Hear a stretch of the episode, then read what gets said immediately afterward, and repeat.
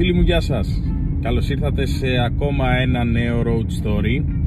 Ε, σήμερα θα σας μιλήσω για μια από τις πιο γνωστές εμπορικές φυσιογνωμίες του 20ου αιώνα και ειδικότερα στην Αμερική και κατ' επέκταση σε όλο τον κόσμο βέβαια αργότερα. Ο λόγος είναι για το Harland Sanders, είναι ο ιδρυτής των περίφημων KFC, Kentucky Fried Chicken, για όσους δεν ξέρουν το αστικό λέξο. Ο Harland γεννήθηκε κάπου κοντά στη δεκαετία του 1890 δεν είχε στην Ινδιάνα δεν είχε μια εύκολη ζωή, καθόλου εύκολη. Στα 5 του έμεινε ορφανός από πατέρα. Στα 7 του χρόνια αναγκάζονταν να μαγειρεύει για να τρώνε όλα τα αδέρφια του. Είχε 6-7 αδέρφια αν θυμάμαι καλά.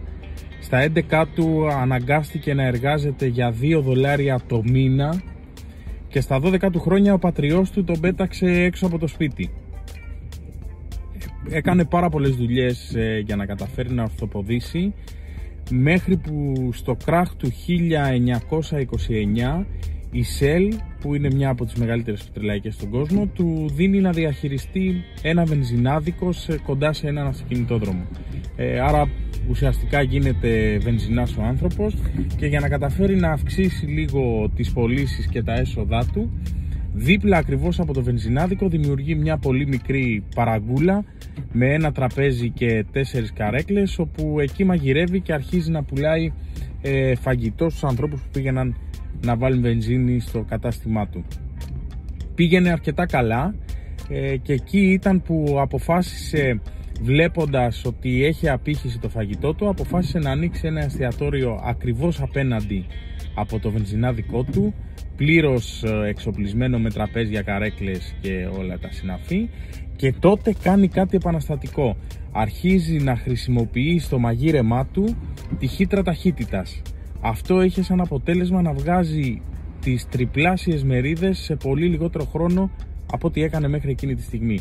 Προφανώς του άρεσε και η μαγειρική, έτσι το εστιατόριό του ξεκίνησε να πηγαίνει αφάνταστα καλά, έκανε τζίρους πάρα πολλών χιλιάδων ευρώ ε, μέχρι που το 1956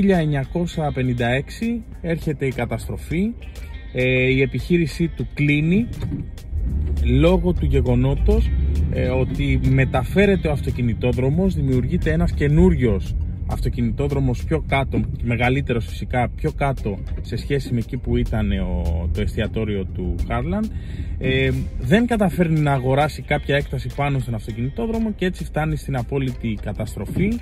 Ε, μένει με πολύ λίγα δολάρια ε, περιουσία έχει χάσει τα πάντα και ουσιαστικά έχει καταστραφεί τελείως στα 56 του χρόνια λοιπόν εκεί που κάποιος άλλος θα αυτοκτονούσε ή θα έπεφτε σε κατάθλιψη ε, ή θα νόμιζε ότι έχει χαθεί το σύμπαν ο Χάρλαν δεν το έβαλε κάτω. Τότε ήταν για την ακρίβεια ε, κάπου κοντά στα 60 από 59 έως 64 ήταν ηλικιακά και επειδή έπρεπε να επιβιώσει ο άνθρωπος τι κάνει κάθεται κάτω σκέφτεται και λέει ότι το μόνο που ξέρω να κάνω είναι να μαγειρεύω δεν ξέρω να κάνω τίποτα άλλο. Πήρε λοιπόν ένα καροτσάκι, μαγείρευε τηγανιτό κοτόπουλο, το fried chicken, εξού και η ονομασία, και το πουλάγε από σπίτι σε σπίτι.